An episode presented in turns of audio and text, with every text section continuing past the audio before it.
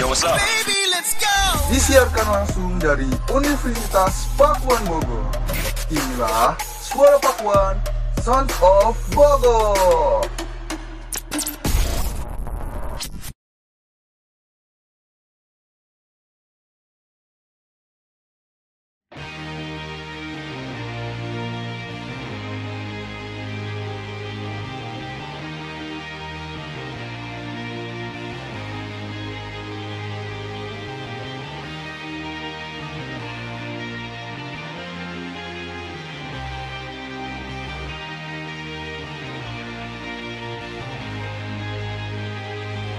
Aren't you something to admire? Cause you shine on something like a mirror, and I can't help but notice you reflect in this heart of mine. If you ever feel alone and the glare makes me hard to find, just know that I'm always very loud on the other side. Cause with your hand in my hand and a pocket full of soap, I can tell you there's no place we couldn't go. Just put your hand on the past, I'll be trying to pull you through. You just gotta be strong. I don't wanna lose you now. I'm looking right at the other half of me. The they can see the sun in my heart. There's a space that now you're home. Show me how to fight for now, and I'll tell you baby, it was easy coming back into you once I figured it out. You were right here all alone. It's like you're my mirror. Oh, my mirror staring back at me. Oh, I couldn't get any bigger. Oh, with anyone else beside me. Oh, and now it's clear as this promise that we're making two reflections into one. Cause it's like you're my mirror. My mirror staring back at me, staring back at me. Aren't you something and original? Cause it doesn't seem really as simple, and I can't help but stare, cause I see true summer in your eyes. Ooh, I can't ever change without you. You reflect me, I love that about you. And if I could, I would look at us all the time. Cause with your hand in my hand, full of soap, I can tell you there's no place we couldn't go. Just put your head on the glass, I'll be trying to pull you through. You just gotta be strong. I don't wanna lose you now. I'm looking right at the other half of me. But they can see the set in my heart. There's a space and now you're home. Show me how to fight for now, and I'll tell you baby, it was easy coming back into you. Once I figured it out, you were right here all alone. Oh, it's like you're my mirror. Oh, my mirror staring back at me. Oh, I couldn't get any bigger. Oh, with anyone else beside me. Oh, and now it's clear as this promise that we're making two reflections into one. Cause it's like you're my mirror. Oh, my mirror staring back at me. Staring back at me. Yesterday's history. Oh, tomorrow's a mystery. Oh, I can see you looking back at me. Keep your eyes on me, baby. Keep your eyes on me. I don't wanna lose you now. I'm looking right at the for me, but they can see the set in my heart. There's a space, and now you're home. No. You show me how to fight for now. You show me, baby. I tell you, baby, and it was easy coming back here to you once I figured it out. You were right here all along. It's like you're my mirror. Oh, my mirror staring back at me. Oh, I couldn't get any bigger. Beside me, oh, and now it's clear as this promise that we're making two reflections into one. Cause it's like you're my mirror, oh, my mirror staring back at me, staring back at me. Oh. Oh. Oh. Oh.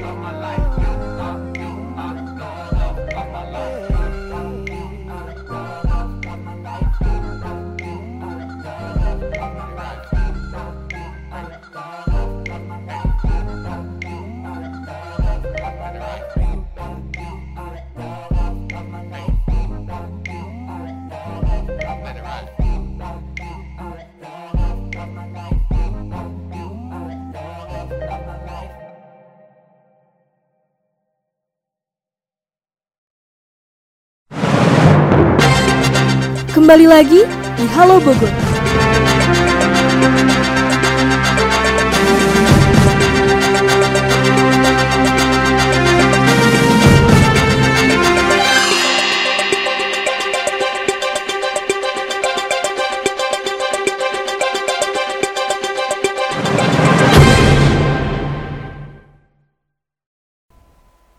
Selamat siang, apa kabar Akademi Bogor dimanapun berada? Senang sekali selama sembilan puluh menit ke depan, saya Fino Savitri akan menemani Anda di Halo Bogor hari ini.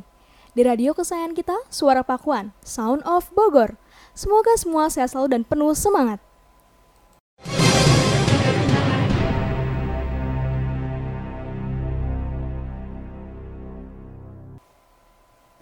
Akademi Bogor, pemberian vaksin bagi pelayanan masyarakat dan lansia sudah dilangsungkan. Dampak masif virus covid sembilan belas berpengaruh bagi sejumlah profesi di tanah air. Menjelang Hari Jadi Bogor, pemerintah menyelenggarakan festival film pendek yang disambut dengan antusias oleh masyarakat luas.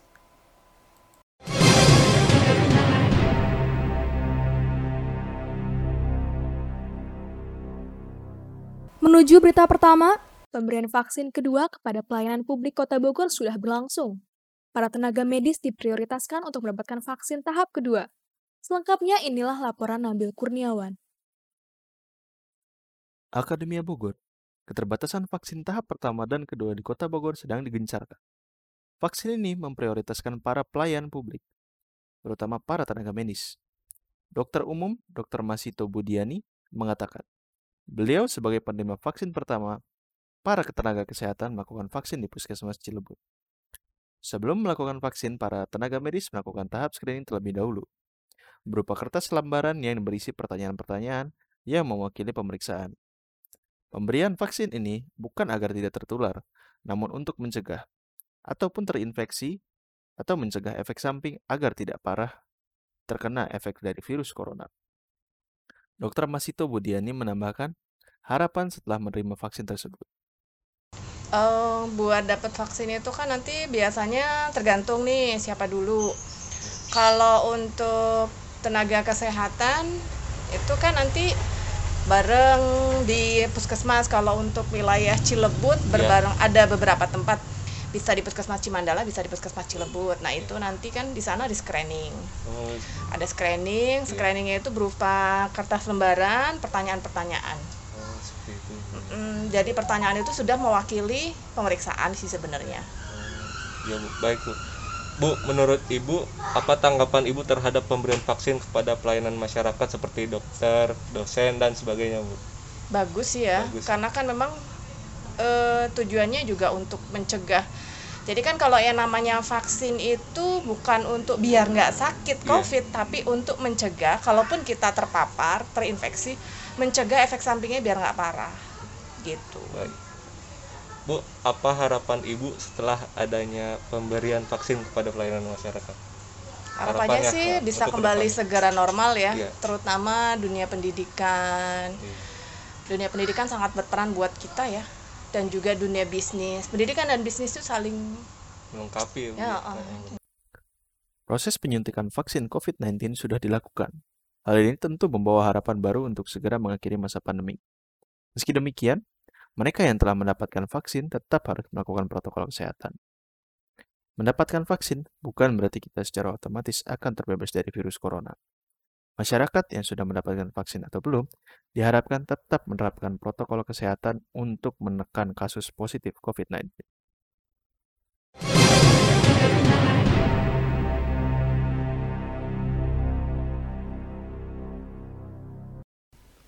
Akademia Bogor, pandemi covid sembilan belas masih berjalan.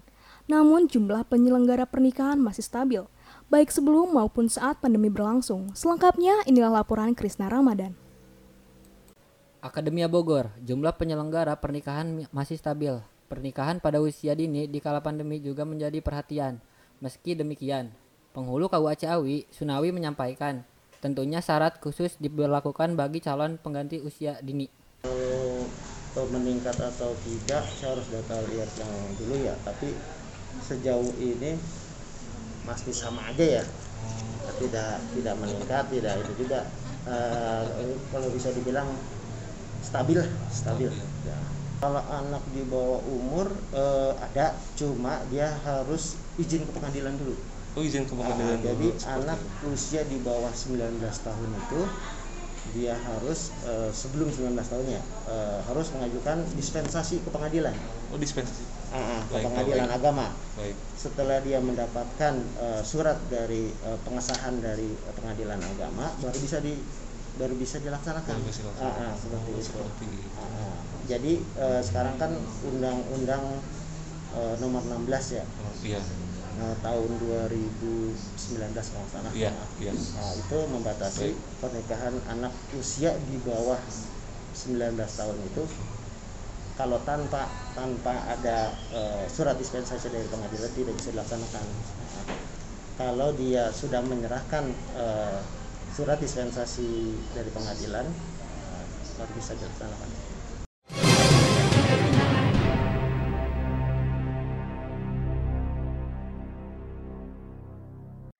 Akademia Bogor, organisasi perkumpulan wedding organizer terus serta dalam mengurus perizinan, pelaksanaan akad dan resepsi pernikahan di masa pandemi.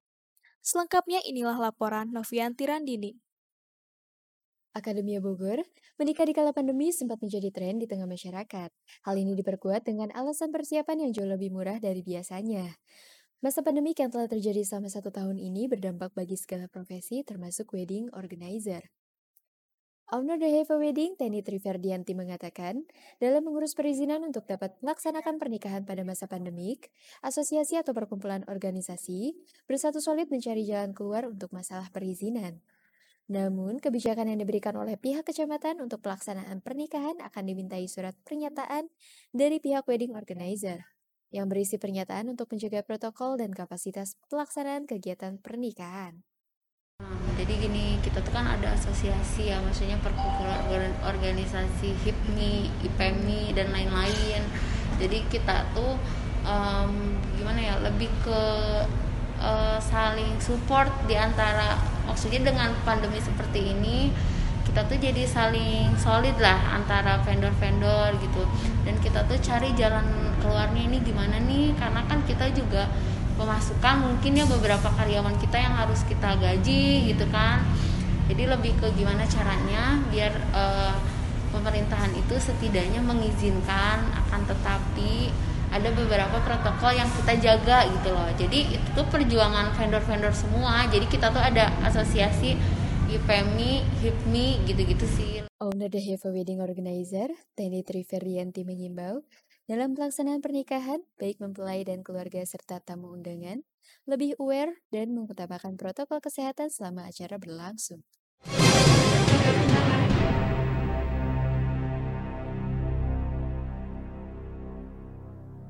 Akademia Bogor, kerugian serta turunnya sektor ekonomi tidak hanya berdampak bagi perusahaan, tetapi juga berdampak bagi penyedia jasa freelancer. Selengkapnya inilah laporan Rizky Ivanov. Akademia Bogor, dampak covid sembilan belas bagi penyedia jasa freelancer membuat mereka harus banting setir. Freelancer asal Bogor, Aryo Faisal mengungkapkan produk dari jasa yang ditawarkan saat ini menyesuaikan dengan kebutuhan klien, mulai dari pengerjaan video, streaming, sampai pembuatan studio green screen. Kerjanya di rumah, tapi ya tetap aja briefing ke kantor klien. Ya, perbedaannya karena kita sudah biasa komunikasi klien secara ya, apa namanya uh, apa di, di bahasanya ya komunikasi melalui online, via ya? WhatsApp, via email, via Zoom gitu. Jadi memang sudah dibiasakan seperti itu. Jadi klien pun sudah biasa. Tapi pada dasarnya pas pandemi kemarin memang sih semua agak turun ya. Proyek-proyek juga kurang gitu. Saya juga sempat banting setir uh, ke streaming audio, nah, streaming video. Jadi menggunakan Zoom dan perusahaan-perusahaan yang perlu dibantu streamingannya. Jadi saya uh, mulai mengerjakan streaming dengan uh, seperti kayak membawa studio uh, T V ke lokasi si klien gitu. Jadi ada green screen-nya, ada tiga D-nya, multimedia-nya. Yang akhirnya skill saya masih kepakai lagi dari mulai animasi, multimedia, uh, sampai bikin-bikin bikin-bikin musik sampai event, event besar untuk dokumentasinya juga. Gitu. Memang sih kalau untuk kerjaan freelance yang pada pandemik banyak yang mati sih, kayak uh, printing cetak apalagi itu hampir mati juga sampai sekarang. Terus desain-desain logo sekarang dari banyak di cover sama anak-anak muda yang lebih murah. Gitu. Jadi susah untuk bersaing. Kurang oh. lebih begitu kalau di masa pandemi. Datang dari kalangan agensi, B U M N, kantor pajak, bank, dan sebagainya, Aryo menambahkan konsistensi dan reliable menjadi salah satu kunci menarik klien. Uh, klien-klien yang dari event ini, apa yang dari offline, mereka mulai uh, mencoba untuk mengerjakan via streaming. Jadinya sama-sama belajar. Ya, saya belajar, si kliennya juga belajar melakukan streaming. Gitu. Jadi kalau rezeki mah insya Allah ada aja, tapi pada dasarnya kitanya sih yang mau bereksperimen dan mau mengupdate diri kita gitu. Jadinya sekarang Zoom meeting kayak begini tuh jadi kayak terbiasa aja gitu. Setiap hari tuh saya punya jadwal minimal ada satu dua gitu untuk untuk jadwal Zoom meeting gitu. Jadi nggak perlu langsung ke Jakarta ke kantornya, gitu. Tapi kita bisa bukan komunikasi dan lebih terbuka gitu, jujur gitu apa adanya. Jadi saya sih kalau bikin event itu uh, ya udah nih begini adanya, kalau mau syukur, enggak ya apa-apa. Jadi kecenderungannya seperti itu. Jadi, eh alhamdulillahnya malah justru orang mempercayai yang seperti itu dibanding kita bergaya-gaya apa namanya kelihatannya keren mewah gitu, tapi ternyata malah justru klien lihatnya tidak reliable apa reliable. Dan ketika konsisten kita posting kerjaan kita juga ada website pendukung, terus ada testimoni, orang juga akan mulai melihat bahwa oh, kita tuh kredibel untuk kerjaan seperti itu.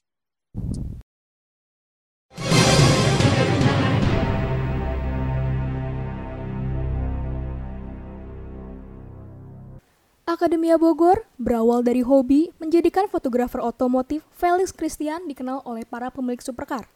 Pasalnya sebelumnya ia hanya fotografer biasa, namun dapat membuatnya menjadi seorang fotografer komersil dengan karya fotografinya yang luar biasa. Selengkapnya oleh Umar Hamzah. Akademia Bogor selama masa pandemi justru membawa keberuntungan bagi seorang fotografer otomotif, karena justru mengalami peningkatan peminat fotografi sejak awal masa pandemi. Fotografer otomotif Felix Christian juga menceritakan bagaimana awal menjadi seorang fotografer otomotif yang saat ini banyak diminati. Kalau mulai fotonya itu sebelum serius itu mulai tahun dua ribu lima belas. Tapi mulai seriusnya itu dengan nama F C Photo Walk itu dua ribu tujuh belas akhir. Jadi baru mulai beli kamera, jadi semua mulai serius benar-benar uh, fotografi mobil. Dulu tuh awalnya kita sebutnya spotting, car spotting. Jadi kita nunggu di satu tempat, misal di Senayan yang sering banyak mobil-mobil mewah lewat, kita nunggu di situ. Uh, mungkin sekitar jam tujuh pagi sampai jam sebelas siang biasa pasti ada aja yang lewat, jadi kita kayak nunggu di situ. Itu sekitar dua tahunan saya selalu melakukan itu hampir tiap minggu sama teman-teman yang lain. Terus dua ribu tujuh belas baru memutuskan untuk masuk ke dunia fotografi itu lebih dalam lagi gitu, lebih serius. Mungkin bedanya ya kita bisa ketemu mobil yang jarang orang lihat, kebanggaan tersendiri lah ya. Misal kayak dulu itu ada Bugatti Veyron yang lagi yang viral tiba-tiba harganya enam puluh M. Uh, saya ada kesempatan diundang salah satu orang dari Prestige untuk meliput acara tersebut. Jadi kayak punya memori lah gitu dari fotografi mobil lainnya. Jadi menurut saya supercar itu uh, unik juga ya, mobilnya kan termasuk langkah juga di Indonesia, mahal juga. Uh, terus orang-orang tuh nggak mungkin setiap minggu lihat, tiap hari lihat, jadi tuh kayak hoki-hokian aja gitu. Fotografi ini tidak memiliki teknik khusus, namun sangat diminati oleh para pecinta otomotif. Pasalnya, banyak dari pemilik supercar menginginkan supercar yang ia miliki dapat diabadikan dengan hasil yang luar biasa. Diakui fotografi supercar ini akan mengalami peningkatan sering berjalannya waktu. Pendapatan menjadi seorang fotografer pun dapat dikatakan men- bisa menjadi penghasilan utama, bahkan di masa pandemi seperti ini. Mungkin bisa jadi uh, apa? Mungkin bisa menjadi pendapatan utama kalau kita tekunin terus. Misal kita bikin media yang benar-benar resmi, jadi benar-benar diakui oleh semua orang. Kayak misalnya yang udah ada tuh Autodriver, Autonetmax itu kan uh, hitungannya dia udah media ya. Jadi menurut saya sih bisa aja ya. Saya sendiri selama pandemi sih bisa dibilang itu pendapatan utama saya. Kalau momen bahagia menurut saya eh, yang saya alamin bisa ketemu beberapa artis terkenal. Terus sempat juga diajak foto sama Atta, cuma karena Atanya sibuk mau nikah kan, kemarin baru nikah jadi masih ketunda terus. Ya semoga jadilah ya foto sama Atta.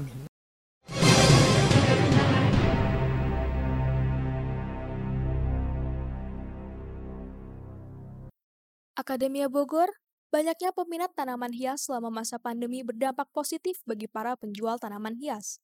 Meski pandemi telah satu tahun berlalu, penjualan masih terus mengalami peningkatan. Selengkapnya inilah laporan Nabil Kurniawan. Akademia Bogor, tanaman hias masih menjadi tren di masa pandemi ini. Penjual sekaligus pemilik salah satu toko tanaman hias di Jalan Parung Banteng, Kota Bogor, Wahyu mengatakan, peningkatan penjualan tanaman hias terjadi setelah dua minggu masa pandemik berjalan tahun lalu. Peningkatan pembelian sampai dengan sembilan puluh persen. Beragam tanaman hias seperti Monstera variegata, mulai dari harga ratusan hingga jutaan rupiah, terus diminati bahkan satu tahun selama masa pandemik berlalu. Awal-awal pandemi dua minggu itu benar-benar susah ya, bahkan buat sehari aja nggak ada.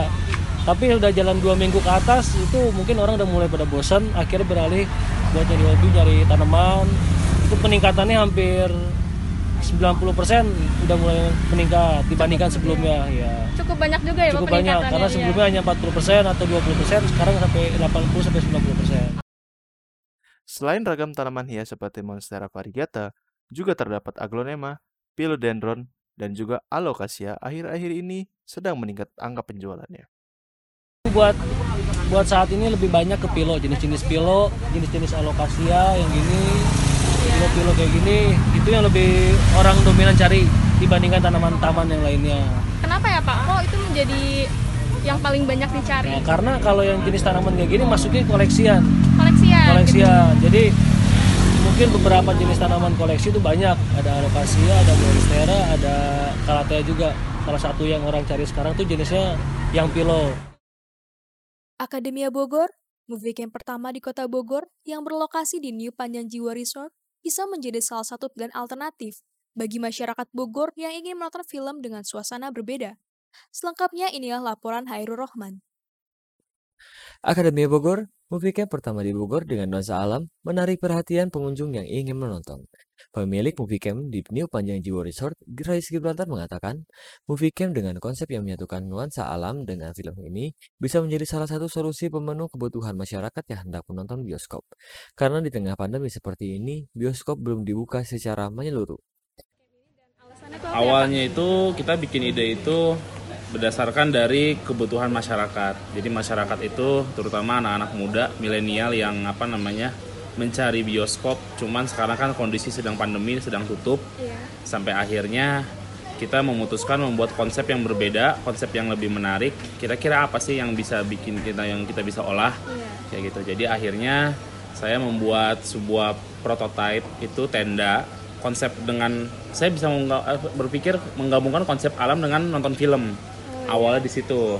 Jadi saya berembuk dengan tim saya, dan saya juga bilang kalau saya tertarik untuk apa namanya buat suatu inovasi baru, ide baru.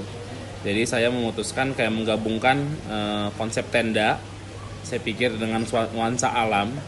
Cuman di tenda ini nggak hanya berkemah aja, cuman ada bioskop. Oh, iya. Itu awal di situ. Terinspirasi dari salah satu tempat di Dago, Bandung, tentunya movie camp ini tetap mematuhi protokol kesehatan. Salah satunya pembatasan kapasitas pengunjung dan juga pemberian jarak dalam penempatan tenda movie camp. Idenya sendiri sih kita kemarin sempat nengok di Bandung ada. Iya, iya. Nah di Bandung itu udah ada namanya, saya nggak sebut nama lah namanya apa gitu. Itu tempatnya di Dago kalau nggak salah. Saya ngambil salah satu contohnya dari situ dan saya survei di Bogor. Di Bogor ini belum ada, iya. Dengan konsep yang kayak kita buat. Jadi kita ini salah satu camping sinema yang pertama di Bogor. Gitu. Salah satunya protokol yang paling penting itu semua peserta atau semua pengunjung yang datang ke camping sinema wajib menggunakan masker. Yang kedua kita siapkan hand sanitizer dan di setiap tenda itu kita kasih jarak, okay. Gitu. Jadi kenapa kita kasih jarak supaya tidak terjadi apa namanya penularan penularan yang menyebar. Jadi kita sebar-sebarin semua, cuman tetap dengan protokol yang sudah dianjurkan oleh pemerintah. Peminat movie camp ini juga berasal dari berbagai kalangan dan usia. Akademia Bogor, kami akan kembali setelah pesan-pesan berikut ini.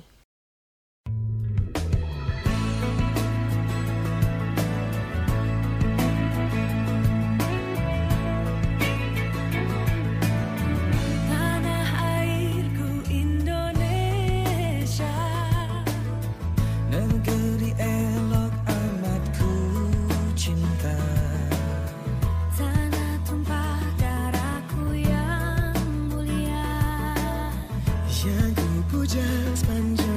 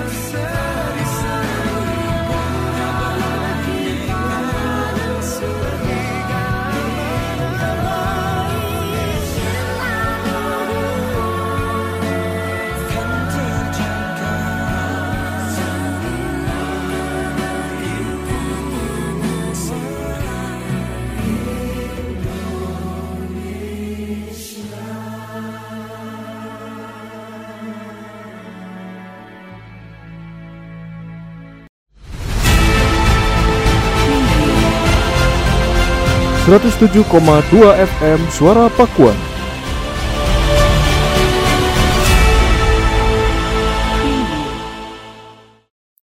Akademia Bogor, Ketua Perkebunan Warso Farm, Catur Andrianto mengatakan, dampak pandemi COVID mengakibatkan Warso harus tutup selama empat sampai lima bulan. Selengkapnya inilah laporan Rizky Ivanov. Warso Farm merupakan salah satu tempat wisata di kota hujan yang memanjakan para pecinta durian. Warso Farm ini merupakan agrowisata perkebunan buah durian satu-satunya di kota Bogor. Ketua Perkebunan Warso Farm, Catur Andrianto mengatakan, dampak pandemi COVID mengakibatkan Warso harus tutup selama empat sampai lima bulan. Betul, memang tahun dua ribu dua puluh itu termasuk tahun yang berat ya untuk iya. tempat wisata. Itu berat banget. Karena Warso Farm sendiri kita sampai vakum tutup total itu selama kurang lebih hampir lima bulan. Empat sampai ke lima bulan kita hampir tutup total. Kemudian seiring berjalannya kelonggaran untuk apa namanya uh, P S B B ya di Bogor yeah. khususnya di Kabupaten Bogor, kita sudah mulai buka. Pengunjung masih kita dorong untuk pertama dia pembayaran secara non tunai atau cashless. Kemudian untuk belanja mereka kita himbau untuk take away, dibawa pulang. Cuman karena memang memang tamu juga pengen menikmati suasana juga kan, mereka sudah iya. berbulan-bulan juga mereka tidak keluar rumah ibaratnya. Karena Warso Farm ini lahannya cukup luas, kita ada di lahan dua puluh tiga hektar. dua puluh tiga hektar itu terdiri dari hampir sembilan puluh persen itu lahan hijau atau pepohonan. Hmm, iya. Jadi untuk oksigen kita bagus. Jadi asalkan mereka tidak berkerumun, kemudian mereka masih tetap menjaga jarak. Tetap kita himbau juga untuk pakai masker, kemudian kita ada untuk apa namanya termogan waktu datang, kita himbau cuci tangan, kita sudah siapkan ada berapa puluh titik untuk cuci tangan yeah. dengan sabun-sabunnya segala macam kita sudah siapkan. Jadi pengunjung Gak biar tetap awan, awan untuk iya. sampai berkunjung ke Warso Farm itu tetap aman. Sebenarnya kalau untuk di buah-buahan karena iya. memang memang memang buah kita produksi terus ya, jadi iya. biasanya pangsa pasar kita itu kita jemput bola, itu menunggu di gawang ibaratnya tamu yang berkunjung ke sini kita jual ke tamu ya. Untuk saat ini kita sistem jualnya sistem berbeda, kita sebagian kita jual ke pasar, kita bekerja sama dengan misalnya apa namanya nah, food court food court yang sudah punya nama. Oh, iya. Itu karena emang buah kita juga buah premium seperti itu. Tapi kebetulan kemarin waktu waktu musim pandemi kita tutup itu buah juga sedang tidak terlalu banyak juga, jadi bukan pas panen raya karena kan iya. di awal di bulan Februari ya. Sebenarnya kita untuk panen raya itu biasanya kita di akhir tahun. Kepala Perkebunan Catur menambahkan, Warso Farm mengalami kerugian yang diakibatkan oleh sepinya pengunjung mulai dari awal pandemi. Setelah pembukaan kembali, Warso Farm melakukan pembatasan di restoran seperti kapasitas kursi yang dikurangi sampai enam puluh persen. Untuk pembatasan pengunjung sendiri ada nggak Pak? Kayak misalkan awalnya seratus orang atau dua ratus orang dibatasi jadi setengahnya. Jadi kita sistem pembatasannya adalah di sistem kapasitas tempat duduk ya. Misalnya di saung, saung restoran misalnya. Iya. Restoran itu kita punya kursi sekitar dua ratus kursi untuk normal. Cuman kebakaran waktu pandemi kita cut ya sampai tujuh puluh lima kursi saja. Jadi hampir enam puluh persen kita tiadakan kursinya, kita umpetin ibaratnya kan, iya. biar mereka nggak nggak terlalu makan di situ.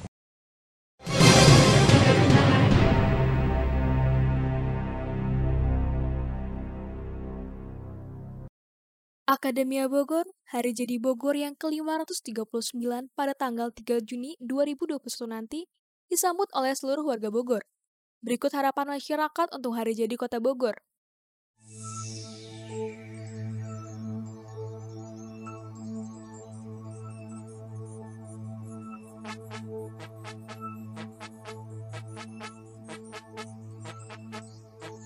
Hari ini hari yang kau tunggu, bertambah satu tahun usiamu. Harapannya adalah Bogor menjadi kota terbaik di Indonesia, ditambah dengan e, mengembangkannya individual development untuk para milenial-milenial kota Bogor yang menjadikan e, milenial kota Bogor yang menjadi e, kualitas baik juga, ditambah dengan pengembangan juga untuk U M K M Kota Bogor juga agar lebih berkualitas dan juga berkompeten, dan lebih ditingkatkan lagi juga untuk ekonomi-ekonomi, masalah ekonomi yang uh, belum selesai bisa diperselesaikan untuk tahun ini. Terima kasih. Wassalamualaikum warahmatullahi wabarakatuh. Assalamualaikum warahmatullahi wabarakatuh. Sampurasun, perkenalkan saya Febi Sulistina Putri. Saat ini saya bekerja di salah satu puskesmas yang ada di Kota Bogor. Harapan saya di hari jadi Kota Bogor yang ke lima ratus tiga puluh sembilan, yang paling utama yaitu semoga wabah covid sembilan belas di Kota Bogor segera berakhir, agar kita semua bisa beraktivitas dengan normal kembali. Semoga Kota Bogor menjadi kota yang sehat, bersih, aman, nyaman, dan tentram, menjadi rumah bagi kami masyarakat Kota Bogor yang seharian lelah bekerja, menjadi tempat pulang yang nyaman, menjadi kota yang dirindukan ketika kami pergi merantau, menjadi kota yang sehat dengan menerapkan gerakan masyarakat hidup sehat. Semoga Kota Bogor bisa menjadi kota pertama yang berhasil melawan covid sembilan belas. Dan saya juga berharap kepada pemerintah Kota Bogor, khususnya di bidang kesehatan, untuk lebih memperhatikan kami pegawai fasilitas kesehatan yang bukan anggota A S N untuk segalanya. Terakhir saya ucapkan wilujeng milangkala Kota Bogor, Kota hujan, kota seribu angkot, kota tercinta. Wassalamualaikum warahmatullahi wabarakatuh. Akademi Bogor, kami akan kembali setelah lagu yang satu ini.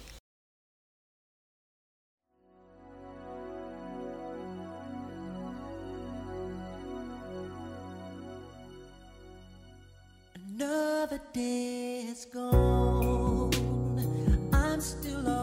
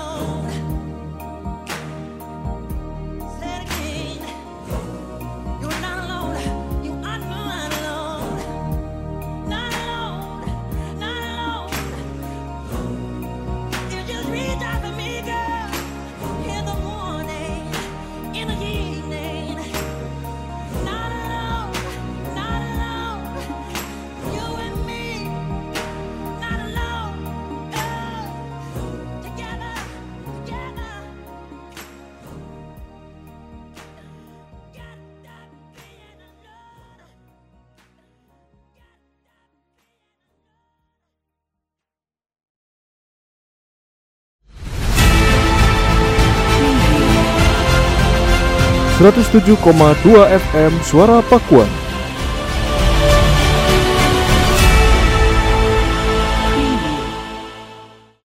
Akademia Bogor, menjelang Hari Jadi Bogor ke lima ratus tiga puluh sembilan, pemerintah Kabupaten Bogor mengadakan Festival Film Pendek tahun dua ribu dua puluh satu. Festival ini bertemakan kebudayaan dalam bidikan sineas. Walaupun masih dalam kondisi pandemi, festival film ini mengajak anak muda untuk terus berkreasi dan berkarya. Selengkapnya inilah laporan Noviantirandini. Menjelang Hari Jadi Bogor ke lima ratus tiga puluh sembilan, pemerintah Kabupaten Bogor mengajak anak muda untuk terus berkarya dan ikut serta menyambut Hari Jadi Bogor ke lima ratus tiga puluh sembilan dengan mengadakan acara festival film pendek. Selain untuk menyambut Hari Jadi Bogor, festival ini diselenggarakan untuk menyambut Hari Film Nasional. Dewan Kesenian Kabupaten Bogor, Putragara mengatakan, antusias sejak diluncurkan tiga puluh satu Maret oleh Bupati Bogor Ibu Ade Yasin, animonya sangat-sangat positif. Bogor. Tujuannya tentu tak lain dan tak bukan agar orang di luar dari Kabupaten Bogor mengetahui, betul, ya kan, betul. tentang Bogor itu seperti apa.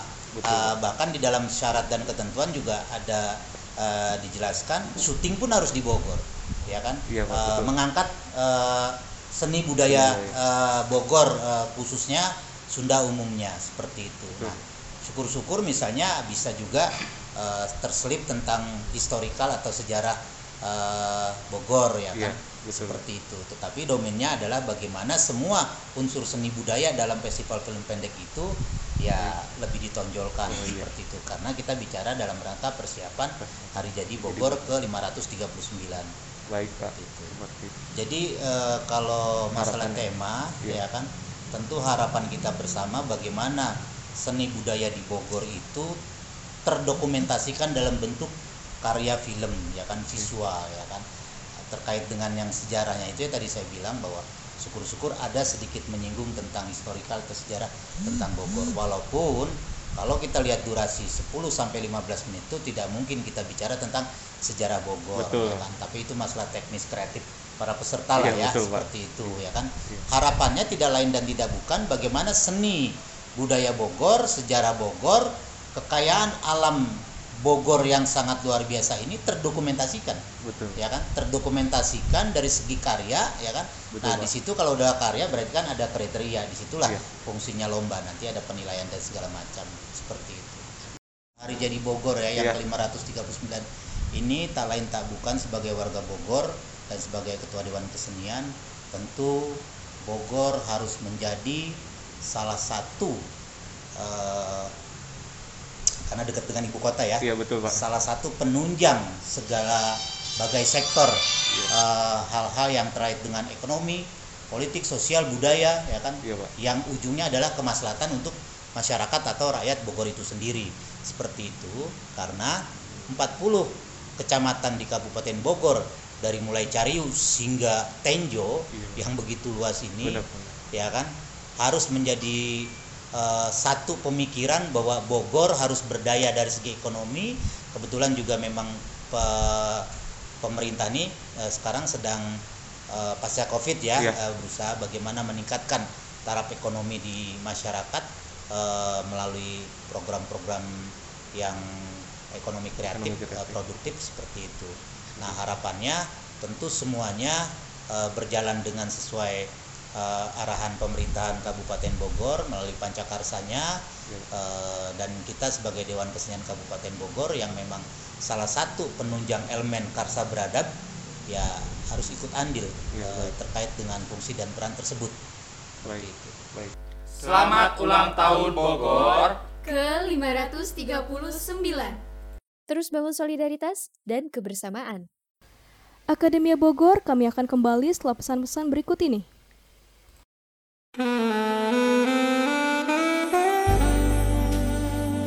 Teknologi yang semakin modern membuat kehidupan sehari-hari kita begitu lekat dengan berbagai layanan di internet seperti sosial media, file sharing, search engine, dan sejenisnya. Tapi, terhubung terus ke dunia maya membuat potensi ancaman keamanan internet juga semakin tinggi. Nah, berikut ini beberapa tips yang bisa diterapkan agar Anda aman di dunia maya. Satu, Bagi Anda yang masih menggunakan sistem operasi proprietary, jangan lupa update sistem dan pasang software antivirus. Tidak sulit memang, namun kita sering malas melakukannya. Di internet banyak sekali ancaman yang berbahaya seperti virus, trojan, atau program berbahaya lainnya. Dan bagi mereka yang suka bermain dengan game online, wajib pasang software keamanan. Sebab game pun berisiko kena virus. Dua, jangan kasihkan klik. Hati-hati. Jika asal klik, kemungkinan besar nyasar ke situs berbahaya. Tergoda mengklik link yang tidak dikenal bisa berakibat fatal. Tiga, jangan remehkan password. Buatlah password yang kuat, terdiri dari kombinasi angka, huruf, simbol, kalau bisa sepanjang mungkin. Asal kita ingat. Keempat, hindari software bajakan. Jangan pernah pakai software bajakan, karena berisiko disusupi program jahat. Kelima, waspadai serangan di media sosial. Jagalah informasi privasi yang uh, kita di media sosial. Jangan sembarangan mengumbar data, foto pribadi, album pribadi, nomor telepon. Jangan disebar. Sebab ini sangat mudah dimanfaatkan oleh para penjahat di dunia cyber. Keenam, hati-hati memilih teman. Predator di dunia maya yang mengincar generasi muda adalah ancaman yang nyata. Hati-hatilah saat meng-add atau meng-approve teman. Tujuh, hati-hati saat mengunduh video. Berhati-hatilah karena banyak sekali virus yang bisa bersembunyi dalam video. Unduhlah video dari sumber yang terpercaya. Kedelapan, waspada saat di area Wi-Fi. Jangan lupa setting firewall di laptop atau di tablet P C-mu saat memakai internet publik seperti Wi-Fi, dan hindari transaksi finansial di jaringan publik. Jika mau lebih aman lagi, pakai open source. So, wise while online. Think before posting.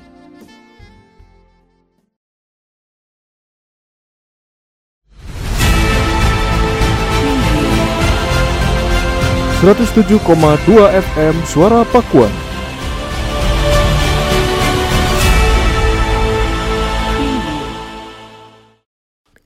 Akademia Bogor, Hava Coffee and Kitchen yang berada di Kota Hujan menjadi sorotan.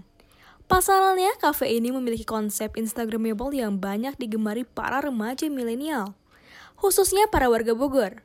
Selengkapnya inilah laporan oleh Hairul Rohman.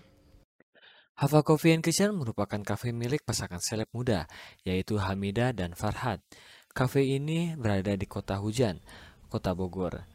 Kafe ini termasuk kafe yang paling sering dikunjungi oleh para anak muda. Tentunya, selain dari konsepnya yang menarik perhatian, menu yang tersedia di Hava Coffee and Kitchen tidak kalah menarik untuk dicoba. Manajer Hava, Syafuddin, mengatakan, kafe ini dibuka pada tanggal dua puluh lima April dua ribu sembilan belas dan sudah memiliki tiga cabang.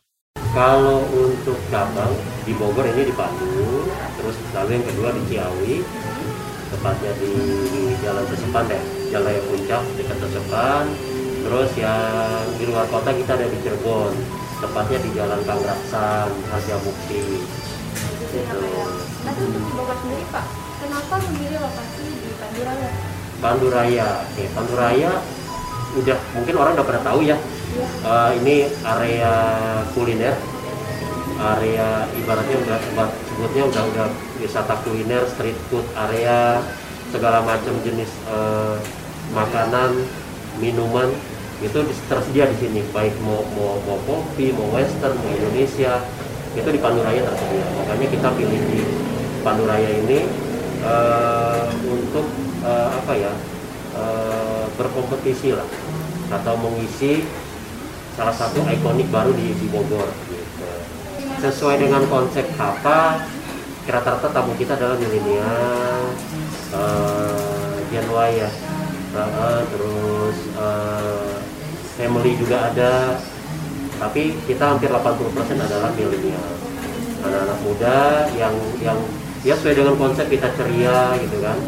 Sesuai dengan konsepnya, Hava memiliki konsep bangunan yang memadukan warna rose gold dan putih, serta tempatnya yang sangat cozy dan instagramable, cukup menarik perhatian para kaum milenial. Tidak hanya itu, Hava juga memiliki V I P room, cocok sekali bagi para pengusaha muda yang ingin melakukan meeting sambil menikmati suasana kafe. Di masa pandemi seperti ini juga, Hava menerapkan protokol kesehatan yang ketat, serta memfasilitasi para customer dengan menyediakan pelayanan online. Bagi mereka yang ingin menikmati hidangan Hava namun tidak ingin datang langsung ke tempat, akan tetap ya, kita dapat menikmati banyak tapi kita Hava ingin menonjolkan yang berbeda. Something different ya, pertama uh, konsep banyak tapi terus saya ingin menonjolkan yang berbeda. Pertama uh, konsep pandemi yang disediakan, kedua dari makanan uh, gitu yang servisnya dilakukan, terus jadi kenapa kita punya apa kopi dan service dari kita berbeda dari konsep dan kenapa kita yang disediakan kita berbeda dan ya Pak dari dari konsep dan uh, yang disediakan kita berbeda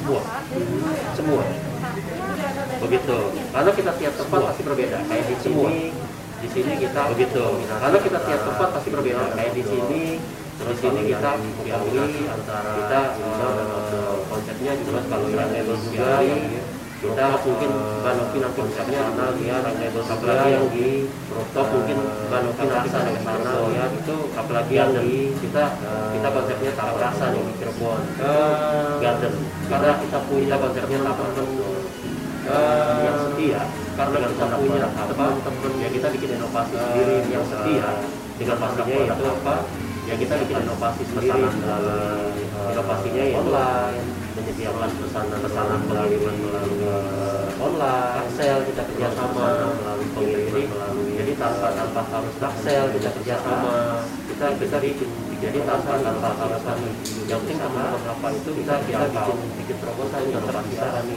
yang penting teman-teman apa itu bisa dijangkau menikmati hidangannya apa dari rumah apa ya menikmati hidangannya apa dari rumah. Syafuddin selaku manajer Hava juga memberikan tips dan trik bagi para anak muda yang ingin melakukan bisnis kuliner. Fokus, terus yang kedua jangan sungkan untuk mencari mentor. Fokus dan jangan sungkan untuk mencari mentor. Pilih mentor yang terbaik. Bagus banyak terbaik ada. Mentor jangan maksudnya gini. Uh, ketika sudah punya punya konsep, sudah punya punya sesuatu hal yang ingin dijalankan. Fokus terhadap itu, lalu kedua mentor, gitu. Mentornya bisa banyak dari apa, ya mungkin uh, bisa ke apa boleh, ke Kaparhat, gitu, atau ke mana nih, gitu. Akademia Bogor, kami akan kembali setelah lagu yang satu ini.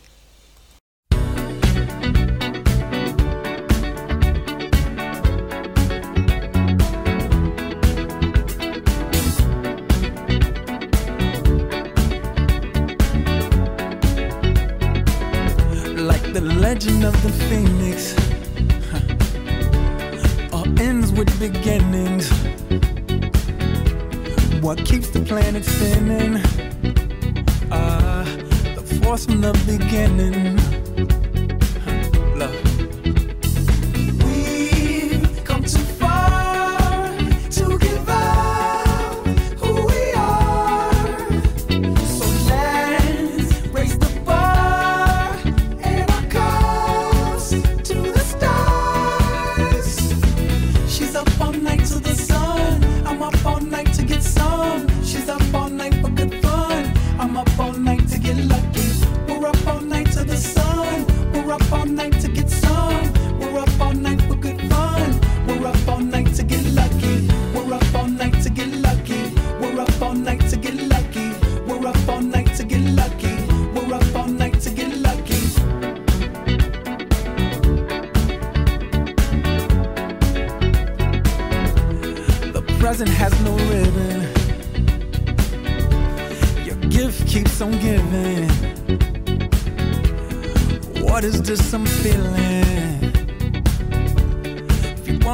I'm with it. Ah. We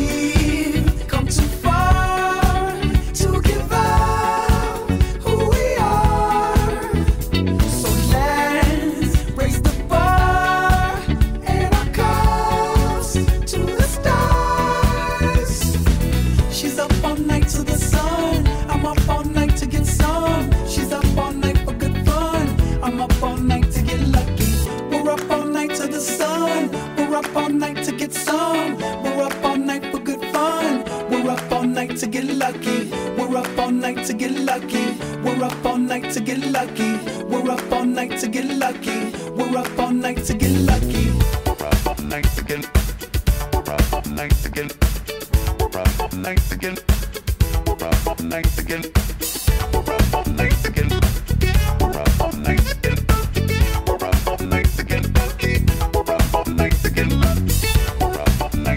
lucky. We're up all night to get lucky.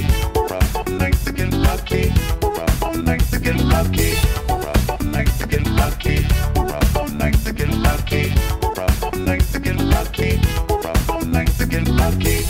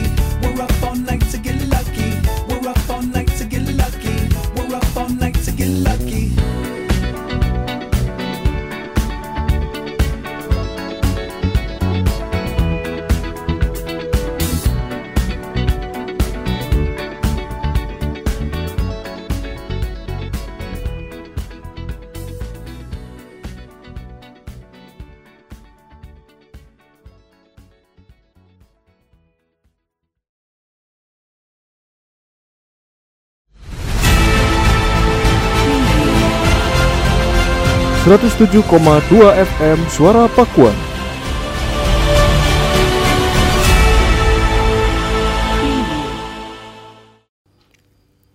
Akademia Bogor, di masa pandemi seperti ini, media sosial sangatlah berperan bagi para pengusaha, terutama bagi para pemilik online shop. Pasalnya, feedback yang diberikan dari media sosial sangatlah besar. Baik Akademia Bogor, selanjutnya kami akan ajak Akademia Bogor untuk mendengarkan dialog reporter Fira bersama dengan pengusaha sekaligus dosen di Universitas Pakuan Bogor, Ibu Dini Valdiani, mengenai peran media sosial bagi pengusaha. Baik, nama saya Dini Valdiani. Saat ini saya mengajar di Fakultas Ilmu Sosial dan Ilmu Budaya di jurusan Uh, ilmu komunikasi. Selain mengajar di ilmu komunikasi FISIP Unpad, saya juga saat ini menjabat sebagai kepala humas dan promosi di Universitas Pakuan. Uh, selain mengajar dan menjadi kahumas, uh, saya juga punya beberapa usaha uh, online shop. Tentu ada tiga. Yang pertama saya punya uh, bisnis Uh, Kasibah Tonic gitu ya. Yeah. Yang kedua saya punya Shalat I D. Yang ketiga saya punya Centil Mentik. Nah, jadi uh, selain itu aktivitas saya sehari-hari mungkin olahraga ya. Saya suka banget nge-gym, sama sekarang saya lagi senang sepedaan. Itu aja kali. Baik Ibu, uh, kita langsung mulai ya ke pertanyaan. Seperti yang kita tahu ya Bu ya, uh, di masa pandemi seperti ini kan tentunya pasti banyak penurunan-penurunan ya Bu ya, terutama dari uh, segi ekonomi gitu ya Bu hmm. ya. Nah, uh, kita juga tahu nih Bu kayak bagaimana proses Ibu ya Bu ya, kayak misalkan dari awal masa pandemi sampai saat ini. Hmm. Yang diposting di Instagram itu ya Bu ya. Hmm. Nah, boleh nggak ya Bu uh, diceritain lebih mendetail lagi Bu di sini? Jadi gini, kalau Kasibah itu saya sudah jalan mau empat tahun ya. Yeah. Jadi kalau itu memang bisnis itu udah saya book, udah saya mulai dari sebelum pandemi gitu kan. Jadi itu uh, anggaplah itu memang sudah running sebelum uh, saya uh, menggeluti dua bisnis yang lainnya. Yeah. Nah, dari si Kasibah itu saya mendapat income yang lumayan besar, bahkan kadang-kadang lebih besar daripada gaji saya di Unpak gitu ya. Jadi yeah. uh, menurut saya ketika saya punya bisnis sampingan, itu namanya istilahnya side hustle, uh, itu sangat membantu saya ketika saya misalnya punya masalah di pemotongan gaji misalnya ya, misalnya yeah. nih ya, di gaji di Unpak dipotong, kemudian saya masih punya sampingan di situ. Nah, begitu pula sebaliknya. Jadi ketika saya uh, bisnis kan naik turun ya. Iya. Nah, saya masih punya uh, gaji bulanan yang rutin datang setiap bulan. Nah, berasal berawal dari situ, kalau saya pribadi sih uh, sudah lumayan settle ya. Nah, iya. Tapi suami saya itu nggak punya side hustle karena dia kan P N S. Jadi dia full time gitu ketika, iya. uh, uh, kerjanya ya. Jadi iya. ketika pandemi tiba-tiba uh, kantor suami saya dipotong uh, lima puluh persen. Tentu penghasilan kami berkurang sangat drastis gitu. Alhamdulillah dibantu oleh uh, saya. Jadi kebetulan kami berdua bekerja gitu kan. Kebayang kalau saya nggak kerja, berarti kan udah dipotong lima puluh persen terus kemudian sayanya nggak kerja. Nah, saya masih punya uh, pemasukan meskipun pandemi lumayan berpengaruh, tapi minimal saya masih bisa bantu gitu loh, bantu keuangan keluarga. Nah, suami saya di situ baru putar otak gitu. Jadi gimana ya caranya, ini kita kan nggak mungkin dengan gaji seperti ini. Akhirnya hmm. karena kerja juga dulu W F H, jadi dari rumah kita bikin bisnis uh, makanan, yaitu salad. Uh, yeah. Salad itu uh, makanan sehari-hari suami saya gitu loh. Jadi dia itu kan Uh, kita sebut aja apa ya, dia tuh clean eating lah gitu ya, maksudnya yeah. uh, makanannya sehat banget lah gitu. Jadi dia membuat makanan yang memang sehari-hari sama dia di, dimakan, tapi versi enak gitu. Jadi semua orang uh, yang nggak suka sayur pun bisa bisa suka gitu. Nah, anak-anak. Nah, bermula dari situ, asalnya cuman bercanda ya, maksudnya yeah. ibaratnya kayak udahlah kita iseng-iseng. Ternyata animonya lumayan tinggi gitu. Jadi sekarang suami saya udah gaji sudah normal, dia juga ngantor udah biasa. Usaha itu tetap kami kerjakan, tapi tentu dengan bantuan beberapa pegawai gitu. Jadi cukup membantu juga ya Bu? Sama, membantu, sama membantu, membantu banget, iya. lumayan banget buat listrik dan lain-lain iya, gitu kan ya. Iya. Iya. Jadi, nah dari situ kami akhirnya, oh ya saya dan suami saya sadar memang kita itu kalau kerja, uh, kalau punya gaji yang rutin, tetap kita harus punya side hustle tadi yang saya bilang. Jadi iya. kayak uh, apa ya, buat backup gitu. Jadi bagusnya kalau punya bisnis kita punya tetap kerjaan yang rutin. Begitu pula kalau kita punya kerjaan rutin, kita harus punya backup iya, bisnis benar. Itu yang sesuai sama passion kita lah, intinya sih seperti iya. itu. Ibu kan ini jualannya melalui online ya, via media sosial Instagram gitu. Yang mana nih si salad? Iya ya, betul. Kalau salad uh, sekarang uh, kita cuma jualannya di uh, iklannya di Instagram, Instagram. Uh, closingnya di WhatsApp gitu loh. WhatsApp, uh, jadi ya. uh, penjualannya sih tetap via WhatsApp gitu ya. Nah, kemarin kita coba buka di GoFood, tapi kayaknya uh, belum ready kitanya. Soalnya pegawainya masih kurang dan saya belum siap dapur. Tapi kedepannya nih kalau ada rezeki, kebetulan semoga nih ada investornya, kita Amin. Memang mau rencana buka toko gitu. Buka toko, iya, iya, karena kalau saya di jualan di rumah itu udah uh, rumah saya kan settingannya dapurnya bersih ya, maksudnya iya. bukan buat masak gitu. Jadi setiap Sabtu Minggu udah rumah udah kayak kapal pecah gitu. Ditambah kita cuma jualan Sabtu Minggu, sementara yeah. di, uh, demandnya tuh apa ya namanya, permintaannya tuh kan cukup weekdays banyak. Juga minta, sementara kan kita weekdays kerja. Oh, iya. Jadi akhirnya kayaknya solusinya harus buka toko dengan pegawai gitu intinya. Kalau gitu. Untuk yang Kasibah sendiri gimana Bu? Kasibah mah lancar, nggak nggak ada masalah itu mah, alhamdulillah. Karena kalau saya jualan konsum uh, ini ya apa yang habis gitu dan dipakai yeah. setiap hari. Uh, hair tonic kan, saya jualan hair tonic, jadi itu mah rutin udah pembelinya. Memang sih naik turun, tapi yeah. saya udah punya setiap bulan tuh saya udah tahu lah uh, kurang lebih berapa gitu. Itu menjual alat sosial media juga ya? Iya, saya jualan di, di semua sosmed kecuali Twitter ya. Yeah. Jadi kita jual di Facebook ada, di Instagram ada, marketplace, Shopee, Tokopedia, Bukalapak jual semua. Uh, di D M I G juga kita menerima. Kalau itu closingnya di semua. Semuanya. Jadi kalau yeah. uh, kami nerima di semua. Jadi uh, karena ibu-ibu itu kan, saya nggak tahu ya, ibu-ibu itu ada yang suka belanja di Shopee ya kayak yeah. marketplace nggak ngobrol, ada juga yang seneng ngomong kan, yeah. jadi kayak di WhatsApp atau di Instagram. Nah, kami menyediakan semua platform gitu, jadi terserah deh lo mau di mana closingnya, pokoknya sama kami disediakan gitu. Ah, menurut ibu sendiri ya Bu ya, kekuatan media sosial bagi usaha-usaha yang ibu miliki itu seperti apa ya? Aduh, Bu, itu udah luar, luar biasa deh. Saya kalau nggak ada medsos nggak tahu deh gimana. Saya semuanya itu uh, usaha saya di pushnya itu sama medsos. Semuanya ada. Semua. Ter, termasuk uh, maksud saya gini uh, termasuk kekuatan influencer ya yeah. uh, dalam hal ini saya pakai endorser juga, selain sayanya juga mungkin followernya banyak ya gitu yeah. tapi saya kan paling berapa sih gitu. Nah itu dulu awal-awal Kasibah itu saya di boostnya dibantunya sama endorser, endorser saya punya yeah. banyak teman selebgram minta tolong, nggak bayar ya karena yeah. temen kan gitu. Nah itu langsung men- melonjaknya tuh gara-gara itu.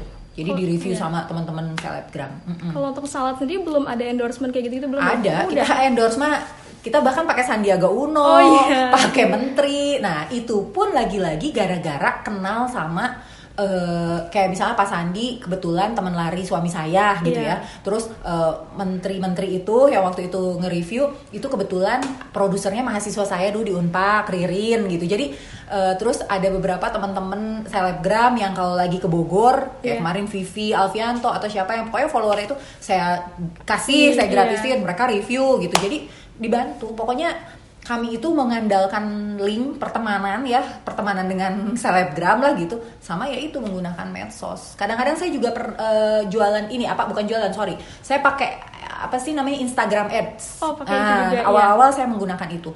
Uh, untuk penjualan tidak terlalu signifikan, tapi untuk uh, follower cukup uh, tinggi. Uh, uh, jadi mereka banyak yang follow, banyak yang nge-likes, tapi beli uh, mungkin nggak nggak setinggi ketika di review uh, hmm, influencer, iya. intinya gitu. Tapi ada perubahan nggak Bu? Uh, kayak dari masa pandemi nih, sebelum masa pandemi sampai sekarang saat pandemi itu? Ada. ada. Oh kalau salad ya enggak, justru kan kalau salad kan dimulainya ketika pandemi, saya nggak iya. bisa. Cuman memang sekarang ketika justru COVID-nya udah menurun, orang-orang sudah nggak W F H, eh, eh, udah mulai kantor lagi, memang agak sedikit agak menurun. Ada gitu. Penurunan. Tapi kalau Kasibah terdampak pasti semua pasti. pasti semua gitu. Ada, ya, Bu, ya. Kecuali kita bisnis masker, hand sanitizer itu malah lain soal ya gitu.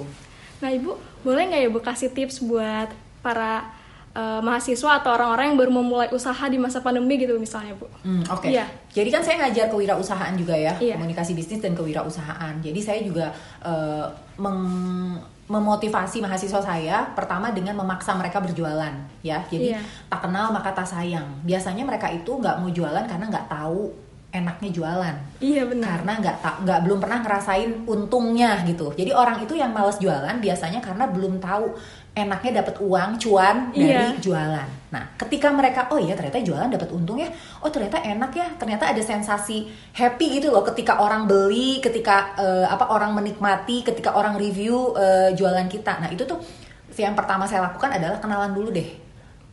At least jadi reseller. Ya, yeah. gak usah jadi uh, produ, uh, apa produsen, gak usah bikin dulu, minimal jadi reseller atau join lah sama temen atau apalah, pokoknya kenal dulu gitu loh. Kamu tuh harus tahu dulu uh, semangatnya jualan, intinya kayak gitu yeah. ya. Nah nanti gak usah pakai uh, apa modal yang besar-besar kalau mahasiswa, yang minimal cari jualan yang justru kalau menurut saya kitanya suka, maksudnya kita juga seneng enjoy gitu yeah. Kayak misalnya kamu suka pakai uh, kacamata gitu ya, nah kamu suka emang koleksi segala macam.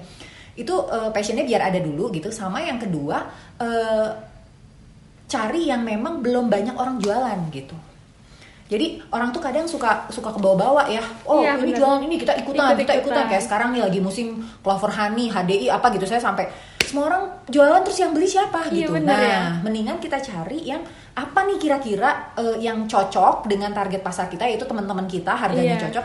Tapi orang belum banyak yang yang uh, jual itu gitu. Ya, nah bener. Dari situ jualan harus konsisten, harus terus gitu. Maksudnya jangan pindah-pindah. Minggu ini kamu jualan uh, jersey, minggu depan jualan thrift uh, apa uh, apa baju-baju pre-love, minggu depannya lagi masker. Orang jadi lupa kamu tuh jualan apa gitu. Iya, loh. Benar sekali. Jadi iya. yang benar itu branding, personal branding. Mm-hmm. Sampai orang sekarang akhirnya semua orang Dini Valdiani tahu, gue tuh jualan salad, gue tuh jualan hair tonic, udah, saya nggak pernah jualan yang lain. Kalaupun sekarang saya misalnya jadi brand ambassador serum, iya. itu bukan jualan saya, saya nggak jualan, ngerti kan? Oh, saya iya. cuman nik model iya, gitu bener. Loh ibaratnya, nggak apa-apa, it's okay, itu personal branding. Cuman kalau saya, saya sengaja nggak mau terlalu uh, terima apa ya, maksudnya banyak gitu iya. ya, takutnya orang jadi lupa, lu tuh sebenarnya siapa dan jualan apa. Jadi kalau misalnya mau konsisten, fokus di itu aja terus sampai bagus. Nanti baru kita melebarkan sayap ke uh, ya, usaha yang lain, intinya sih kayak gitu. Kalau untuk yang centil mentik sendiri itu gimana ya Bu? Nah, centil mentik ini lagi vakum karena itu jualan berdelapan sama teman-teman cewek saya. Uh, itulah ya, kadang uh, itu juga saat pandemi doang. Jadi karena kami semua berdelapan sibuk, nah itu jadi itu uh, pas lagi hits kenceng gitu kan ya. Iya, wah kita banyak. Udah untung udah sampai berapa juta lah gitu, tapi tiba-tiba yang ini mulai kerja, yang ini mulai ini, yang ini melahirkan, yang itu, nah kayak gitu kan. Jadi iya, saya juga sekarang udah mulai balik sibuk kerja, akhirnya sama kita di di stop dulu gitu. Jadi bukan ber, bukan bubar, oh, cuman iya. kalau itu kan kita jualan iseng ya, nggak nggak iya. bukan karena butuh gitu. Ibaratnya teman-teman saya juga saya lihat nggak nggak segitu butuh uh, uang, maksudnya cuman kayak pengen jualan. Rasa oh, yeah. Nah, seperti itu. Jadi mereka berhenti vakum pun nggak masalah. Cuman sih masih ada. Kita kadang-kadang sebulan sekali masih buka flash sale kayak gitu-gitu. Bu, kalau misalkan ada tips nggak ya dari ibu sendiri nih untuk kayak misalkan anak-anak muda kan kalau mau jualan tuh suka bawa mood ya bu ya. So, mm-hmm. kayak aduh males ah nggak usah jualan aja atau malah minta ke orang ke orang tua lebih kayak gitu kayak. Nggak bisa ngalahin mood dia gitu loh, kayak pengen sih masih pengen main-main kayak kayak gitu gimana bu? Uh, ya gini, kata saya juga balik lagi, makanya kita harus jualan sesuatu yang kita suka. Jadi oh, yeah. uh, kitanya seneng gitu, enjoy. Terus kemudian kalau kamu ngerasa kamu emang mudian, mendingan kamu partneran sama teman kamu yang uh, serius, yang yang maksudnya bisa narik kamu gitu loh. Kan kalau yeah. kita sendiri mah gimana kita ya, yeah. hari ini mau jualan, ah besok enggak ah gitu. Tapi kalau misalnya saya sama Fira gitu ya, Fira kayak, eh lo hari ini belum setor gitu kan, eh ayo dong, ayo kita ini. Jadi minimal saya jadi keseret ke bawah gitu. Ikut semangat gitu. Betul, ya. Kasibah itu saya partner berdua sama teman saya di Bandung, si Syalat saya partner sama suami saya. Nah, di dua-duanya itu saya bagian marketing, sementara produksi mereka. Oh iya. Yeah. Nah, itu kita saling kan ribut ya namanya produksi mah sama marketing nggak cocok kadang-kadang. Jadi kalau saya pengennya ayo jualan sementara produksi belum siap gitu loh. Nah jadi sekarang kita saling ngingetin. Kayak teman saya yang di Bandung dia kesel kalau saya udah nggak mulai promo. Jadi kayak lu kok nggak pernah posting-posting sih kayak gitu yeah. loh. Jadi gue bikin dong kita biar laku lu lu nah kayak gitu. Begitu pula suami saya. Saya misalnya gini ini yang mau banyak nih. Gue udah promo terus. Lu kok nggak beli sayur sih nah yeah. kayak gitu. Jadi saling support, uh, support intinya yeah. sih seperti itu. Makanya kalau mau selain yang kitanya suka supaya nggak bete gitu loh jualannya yeah. cari partner yang uh, dianggap cocok sama kita intinya sih kayak gitu. Tapi kalau untuk Kasibah sendiri ibu maaf nggak uh, ada naro di toko gitu ya bila offline-nya gitu ada oh, kita ada. Uh, diambil di sama reseller oh diambil sama reseller uh, uh, jadi kalau saya nggak mau uh, naruh itu kan saya ada kemungkinan apa sih namanya uh, rugi ya, kalau saya enggak. Jadi kalau orang mau naruh di toko dia, ya lu kudu beli putus gitu. Oh iya. Jadi minimal beli dua puluh, ya duitnya udah udah masuk, terserah mau laku apa enggak mah gitu. Ibu, kayaknya kita cukup ya bu untuk tanya-tanyanya. Oke oke oke. Sangat menjelaskan sekali ya bu, benar kayak membantu juga, memotivasi sih bu ya. Mm-hmm. ya. Terima ya, kasih banyak ibu ya. Sama-sama. Kalau saya sih saya pribadi uh, seneng ya ketika yeah. kita uh, berdagang, karena berdagang itu adalah pekerjaan yang paling disukai Rasulullah. Kalau menurut saya itu adalah pekerjaan yang paling halal gitu. Asal kita menjalankannya dengan uh, cara yang halal ya. Maksudnya uh, untungnya nggak terlalu besar, nggak riba, nggak apalah segala macam yeah. gitu. Jadi kalau menurut saya uh, ini profesi yang bakalan bisa bikin kita kaya ya. Yeah. Kan kaya nggak dilarang dong di Islam gitu. Kalau yeah. saya mikirnya kenapa? What what's wrong with With, uh, sama orang kaya kan nggak apa-apa gitu, cuman caranya aja yang yang betul. Nah kalau kita jadi pegawai sampai kapanpun nggak akan kaya gitu loh. Itu menurut saya ya. Yeah. Misalnya saya jadi dosen, jadi pegawai apa P N S gitu ya. Cuma karena selamanya kita kan gajinya udah ada standar. Yeah. Tapi kalau berdagang itu unlimited, kita nggak pernah tahu gitu loh kalau untung seperti apa. Jadi kalau menurut saya berdagang lah gitu, karena dengan berdagang kita tuh bisa bantu orang lain, bisa membuka lahan pekerjaan orang lain. Pokoknya banyak deh faedahnya gitu. Banyak juga manfaat buat diri kita sendiri. Ih, juga banyak banget ya. Mm-hmm. Lebih besar juga bu pemasukannya gitu. Makanya saya ya. Sekarang jadi senang jualan karena cuannya udah kerasa sama saya gitu. Iya. Kalau sayanya rugi terus itu yang bikin kita jadi drop, jualan ini bangkrut, jualan ini rugi, udah jadi suka merasa ah gue nggak bakat gitu. Nah jadi padahal kamu tuh belum ketemu selahnya iya. gitu. Kurang orang kan nggak langsung iya saya kan jualan udah dari tahun dua ribu sembilan ya iya. maksudnya udah berbelas-belas tahun, udah pernah naik turun, pernah rugi, pernah ditipu, misalnya pernah apa, pernah partnernya ngeselin apa segala macam. Tapi kan maksud saya ya bukan berarti saya jadi nurun. Ada iya. masanya dalam hidup mah pasti ada masa-masa kita lagi drop, betul. Lagi apa, tapi bukan berarti berhenti gitu. Kalau saya sih terus aja gitu sih. Dicoba terus, jadi apa, jadi peluang. Iya, lumayan banget kok gitu. Si Kasibah itu uh, income-nya tuh sebulan uh, kotornya ya, maksudnya itu bisa empat puluh jutaan gitu sebulan. Ya itu kotor ya, maksudnya iya. bersihnya lumayan lah, dua puluhan apa belasan ah, dapet lah gitu. Nah maksud saya itu kan bukan uang kecil iya, gitu. Ketika gitu. Untungnya cuma dua ratus ribu mungkin saya juga pikir-pikir gitu ya. Sebulan nih dua ratus iya. ribu ngapain gue capek-capek gitu. Tapi ketika sudah jadi wow gitu kan pas dilihat di rekening, oh ini segini nih dibagi dua misalnya dapat lah lumayan kita masing-masing tujuh jutaan gitu ya. Dengan cuman gak capek kan gak mesti jualan keliling kayak tukang sayur apa iya. segala macem gitu. ya udah lanjutin aja gitu. Di rumah juga ya Bu ya? Di rumah, promosinya oh, dan itu bukan di rumah lagi, di kamar juga bisa gitu iya, kan. Iya, santai gitu. Nah cuman untuk membangun dari awalnya itu yang susah. Orang teh gak bisa kayak saya, misalnya semuanya langsung, oh gila Bu Dini followernya langsung segini, atau yang beli langsung kenceng, sehari sampai pernah ada seratus botol misalnya kayak gitu. Iya. Itu kan harus pakai usaha juga. Ya, berproses itu, ya. Iya, gitu loh intinya. Iya, baik Ibu, terima kasih ya sip, Bu sip. Ya. Oke. Okay. Baik Akademia Bogor, itulah berita terakhir dari Halo Bogor hari ini. Saya Fino Savitri, pamit undur diri, selamat beraktivitas dan sampai jumpa.